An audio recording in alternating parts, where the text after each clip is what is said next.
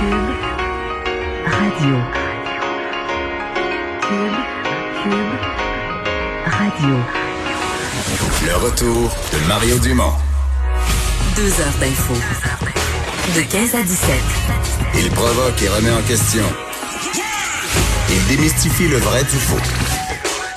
Mario Dumont et Vincent Dessureau. Le retour de Mario Dumont.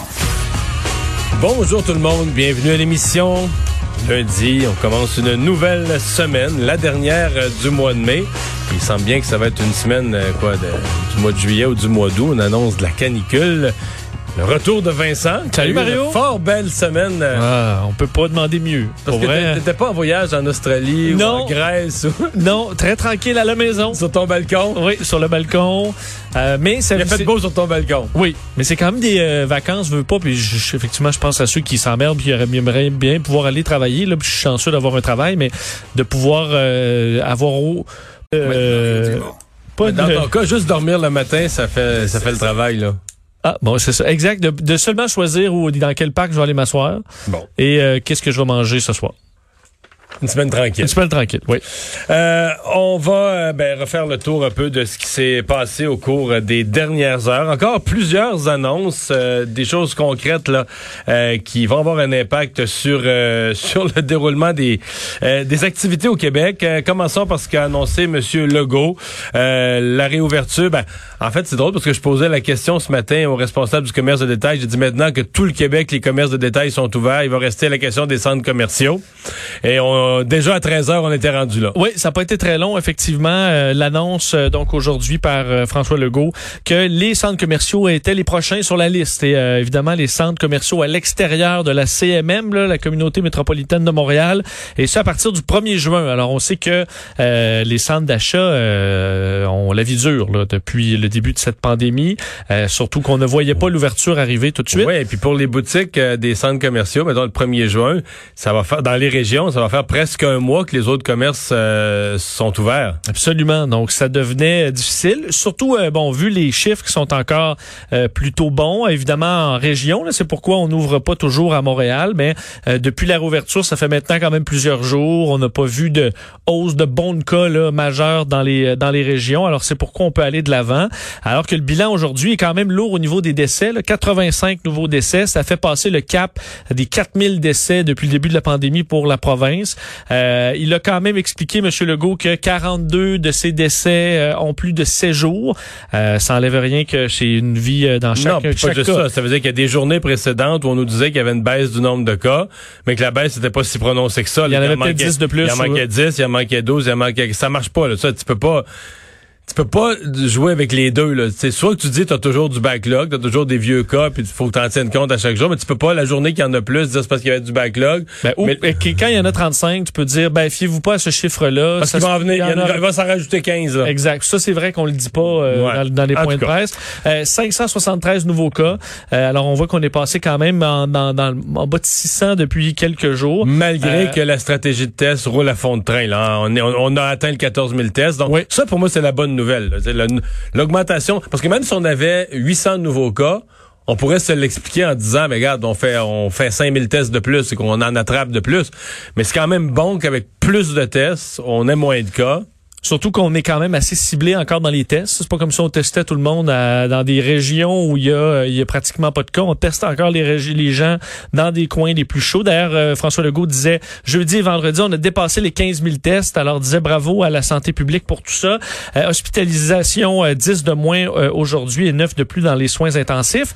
Euh, quand même plusieurs messages euh, aujourd'hui. François Legault qui euh, parlait euh, de des demandeurs d'asile. Ça avait quand même fait jaser un peu dans les dernières heures reconnaissait euh, le, travail exceptionnel de tous ceux dans le milieu de la santé là, à travers la crise, incluant les euh, demandeurs d'asile, et explique que euh, le critère principal pour les demandeurs d'asile, pour qu'ils soient acceptés comme réfugiés, ce sont des, soit des gens qui ont leur sécurité physique euh, qui, qui est en danger dans leur pays.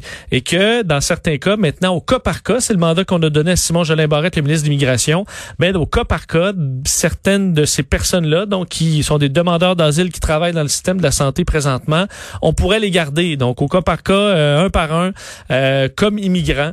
Alors, sans nécessairement qu'ils soient là, dans les critères pour être réfugiés, mais qu'on puisse les accepter carrément comme immigrants. Mais tu comprends, Vincent, que, bon, là, euh, je crois que la, la, la, position facile, ce qui serait supposé faire l'unanimité, c'est d'applaudir ça, de dire, mais, on, on- d'abord, c'est parti, ça, de, d'articles d'un journaux, là, où on a fait l'apologie de dire, écoutez, là, vous croirez pas ça, mais des gens, là, les demandeurs d'asile, des gens qui sont entrés peut-être illégalement à la frontière, finalement, là, font un travail extraordinaire, prennent soin de nos vieux, puis tout ça, ben bravo. Puis- Puis là, ben, de là est né le fait, ça serait la moindre des choses quand... C'est OK, mais un demandeur d'asile, au moins M. Legault l'a expliqué aujourd'hui, la raison, le critère, c'est qu'il soit en danger. C'est quelqu'un qui s'en vient demander l'asile politique. Donc, il dit, moi, je suis en danger dans mon pays, le Canada devrait m'héberger, là. Parce que si je retourne dans mon pays, je suis en danger. Mais c'est pas le cas, bon, là, on dit, on va les faire passer comme des cas d'immigration. Et le pourquoi semble être parce que des médias, des journalistes ont écrit un texte sur le fait qu'ils font un travail important. Alors, qui sont, ces- mettons, les demandeurs d'asile qui vont travailler sur des fermes? Les abattoirs. Il n'y en a plus beaucoup là, qui travaillent dans ce domaine-là. Là. Les travails difficiles aussi pour nourrir la population. Euh, un autre, lui, il fait le ménage. Mais l'entretien, on a, on n'a pas arrêté de saluer l'importance de ces Ben gens-là oui. en période de crise. Mais là, est où la barre de dire, ah ben là, ce que tu fais, là, hey, là c'est c'est ordinaire. Ouais. Que tu gagnes ta Là, vie, là, mais... Tu sauves personne. Ouais, ouais, ouais, ouais. Tu sais, je veux dire, euh, on n'est pas basé une société où il n'y a pas de saut métier, puis on a besoin de la contribution de tout le monde pour que ça se tienne. Je comprends que s'il vend de la drogue puis qu'il euh, il casse Mm. des gueules, lui casse des jambes, là, que ça c'est pas honorable. là. Mais tous les métiers, métiers là. Je veux dire, c'est pas la nuit, tu fais l'entretien dans une usine pour que ça soit propre le lendemain quand les gens viennent travailler. Euh, je pourrais t'en nommer. des là. livreurs euh, Uber. Des euh, livreurs, parce que Tu nourris les, les gens. Là. Les livreurs, là, t'amènes des repas tous les soirs, là, tu commences à 4 heures, t'amènes des repas aux gens jusqu'à 10 heures, là, tu vas dans les restaurants chercher la pizza, la tarte, là, tu l'amènes à des, des, des foyers, là, des maisons, des familles. Je je comprends que là, dans la crise des CHSLD, le fait d'aller travailler en CHSLD a pris une valeur exceptionnelle, mais c'est juste que quand tu administres des lois, faut que tu sois juste avec tout le monde, là. Moi, si j'étais un demandeur d'asile qui faisait autre chose, je dirais, mais c'est très important ce que je fais, moi aussi, là. Je travaille pas en CHSLD, j'ai pas cette compétence-là, mais je fais autre chose, là. Puis c'est très, ce que je fais est très important, là. Je répare des véhicules dans un garage, là, puis regardez, là, il y a des gens qui sont allés, des infirmières qui ont pu aller à leur boulot parce que c'est, son auto marchait plus, puis je l'ai réparé. En tout cas, regarde, euh, je- personne va le contester, là, je- parce que tout le monde, tu sais, c'est tellement dans l'air du temps, c'est tellement beau, puis ça suit une histoire qui a été racontée dans, dans un journal, puis tout ça. Mais sur le fond, là, parce que même t'as des critères, t'as des critères, t'as des lois, puis là tu rentres des ça va être du cas par cas, donc euh, peut-être avoir des cas. dossiers vraiment, tu dirais, cette personne-là, là, a vraiment s'est démenée dans un coin à risque, puis euh, cette personne-là, on, on la veut chez nous. Est-ce qu'on va publier une liste de métiers que si tu rentres illégalement au Québec, comme tu te fais une demande comme demandeur d'asile, tu arrives au chemin Roxham, voici une liste de métiers. Allez vous y inscrire au plus vite parce que là, vous obtenez un statut spécial. On- faut le publier, là, si ça existe. Là. Faut, faut que ça- tout ce qui existe au gouvernement comme règle doit être public. Là. Fait que tu vas quoi? Tu vas faire, Oui. un, tu vas faire un dépliant, puis tu vas avoir des tirets, là, préposés aux bénéficiaires, clac, clac, C'est clac. sûr qu'il y en a qui attendent euh, leur euh, papier d'immigration euh, totalement traditionnellement et qui travaillent en fou aussi euh, dans d'autres domaines. Euh, un des messages Oui. aujourd'hui, Mario, c'était aux jeunes. Et euh, François Legault, qui était visiblement quand même assez excité, je pense, que cette visite-là, il était plus euh, énergique, on dirait, que par les, les, les derniers points de presse. Il était aux côtés d'artistes jeunesse, Sarah-Jeanne Labrosse et Pierre-Luc Funk, euh, qui étaient là pour donner des consignes aux jeunes ou rappeler les consignes aux jeunes avec des porte-voix connus chez les jeunes et appréciés. C'était l'objectif. Euh, et euh, alors, ça, Sarah-Jeanne Labrosse, entre autres, je vais vous faire entendre un extrait de son message aux jeunes diffusé aujourd'hui. Merci d'être aussi bon. Vous l'êtes, sérieusement. Donc, on est là pour répéter que le 2 mètres, c'est important. Vous pouvez les voir, vos amis, les règles ont changé, les mesures ont changé. Il y a moyen quand même de retrouver une certaine vie sociale, ça fait du bien. Évidemment, en respectant le nombre de monde, la distance, etc. Mais de mettre le masque, c'est c'est vraiment réellement une façon de pas propager le virus. Fait que s'il vous plaît, je vous fais confiance en fait, je le dis, mais je me dis que vous allez le faire de toute façon. Est-ce que ça peut marcher comme euh, stratégie d'aller euh, dans ces points de presse pour aller chercher les ados? euh? Je sais pas. Mais c'est pas mauvais, c'est sûr. là. Mais En même temps, c'est pas la clientèle la plus à risque pour l'instant. C'était sympathique, là, tu sais, ça faisait, ça faisait bien. Euh, le gros enjeu quand même euh, de la semaine, c'est l'effet de la canicule euh, sur les CHSLD. Ça, ça cause pas mal d'inquiétudes, notamment parce qu'il y a des, il y a quelques CHSLD où des gens, des, des des euh, gens hébergés se payent eux-mêmes la clim. Mais dans beaucoup d'endroits, il n'y a la clim que dans les salles communes. Alors, dans les périodes de canicule, souvent, on réunissait les gens là. Mais là, on peut plus les sortir de leur chambre, surtout pas les réunir. Euh, il va faire chaud dans les chambres. Oui, et c'est un casse-tête qu'on s'attendait probablement pas à gérer euh, en mai. là. effectivement, on s'attend à une, canicule dans les prochains jours, particulièrement mardi et mercredi dans plusieurs secteurs du Québec, incluant Montréal, mais également en Outaouais, l'Estrie, la Beauce, avec des indices humidex là, presque 40 degrés. Évidemment. il va y avoir des employés qui vont avoir de la buée dans, la visière, puis de la, ben oui. la, sueur dans le masque. C'est sûr qu'il y en a plein qui ont parti la, plein qui ont parti la piscine, ils ont bien hâte qu'il fasse chaud, mais c'est tout, une toute autre réalité dans les résidences pour personnes âgées, les CHSLD, certains hôpitaux aussi, où tu le dis, il y a du personnel d'un euh, avec tout l'équipement de protection, euh, mais des systèmes de ventilation euh, qui sont pas toujours euh, disons, au goût du jour. Et effectivement, les des, des climatiseurs. François Legault a expliqué, questionné sur le sujet, dit que 97 des CHSLD avaient des zones fraîcheur.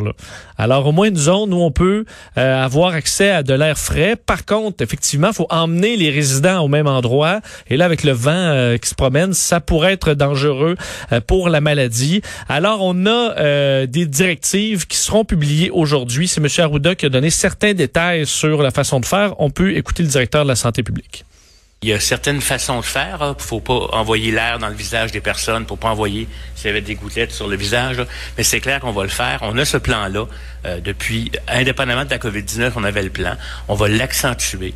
Et puis, euh, localement, je veux pas éliminer des raisons, là, mais on va s'assurer même avec des génératrices extérieures, des mécanismes de, de, de ventilation qui sont faits avec des firmes spécialisées pour pouvoir, même dans une situation où il manque d'électricité, pour mettre des climatiseurs individuels, être en mesure euh, de rafraîchir les gens.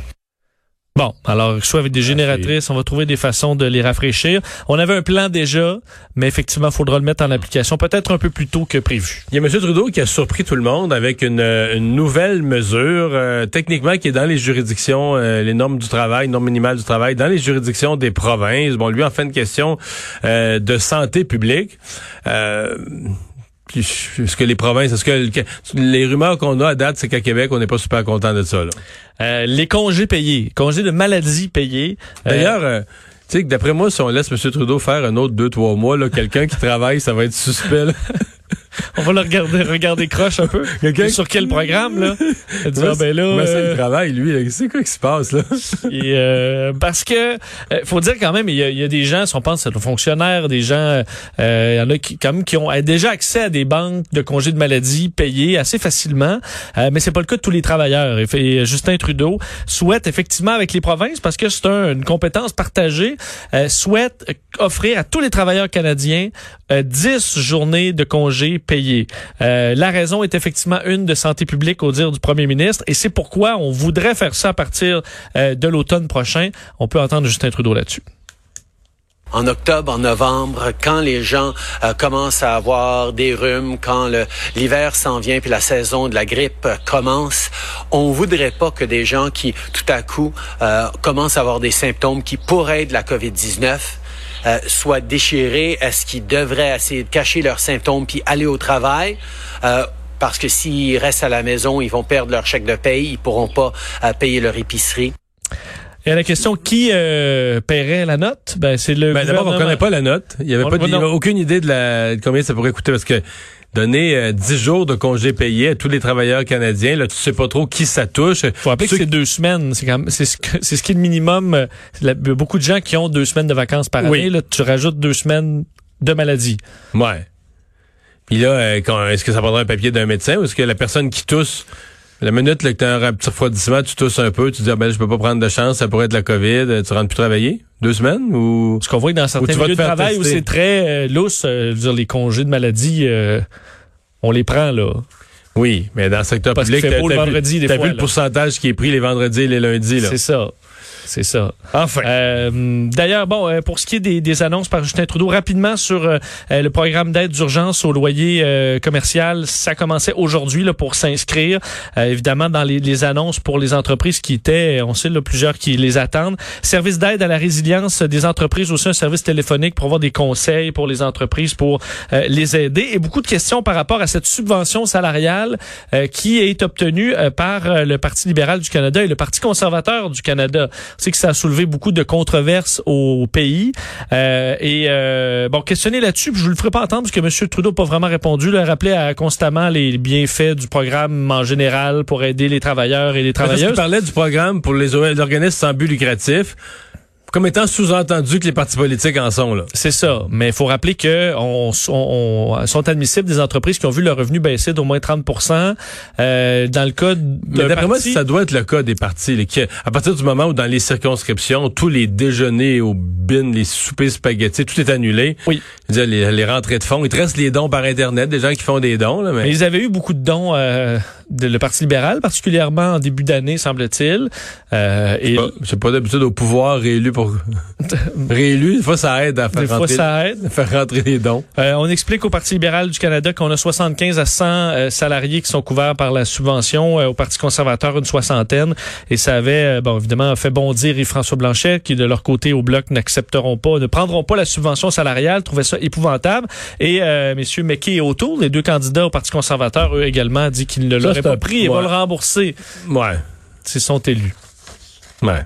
Mais le bloc fait un bon coup, je trouve, là, dans ça. Là. Oui, parce que c'est quand même c'est quand même coûteux. Ça, ça, ça on s'entend que c'est pas pire là, comme rentrée d'argent. Ben, c'est trois trois quarts des salaires de tes employés. Je sais pas, moi, si t'as... Euh, mettons que t'as un employé qui gagne dans un parti politique comme 60 000 par année, là, je dis un chiffre, là. Ça veut dire qu'il gagne quoi? Il gagne 1200, euh, 1200 par semaine, quelque chose comme ça. Fait que tu les trois quarts, euh, c'est à quelques ans. Mettons que des 700 pièces, là, t'en reçois, euh, t'as 50 employés, là, c'est-à-dire qu'à chaque semaine, tu reçois 35 000 pièces. Pendant euh, ouais, une semaine, une autre semaine, une autre semaine. Là, ça... C'est intéressant. Surtout qu'on avait extensionné la partie subvention salariale. Alors, euh, ouais, c'est un sacrifice quand même. Pas vraiment rien à faire en vacances. Ça fait quand même du bien. donc, pas de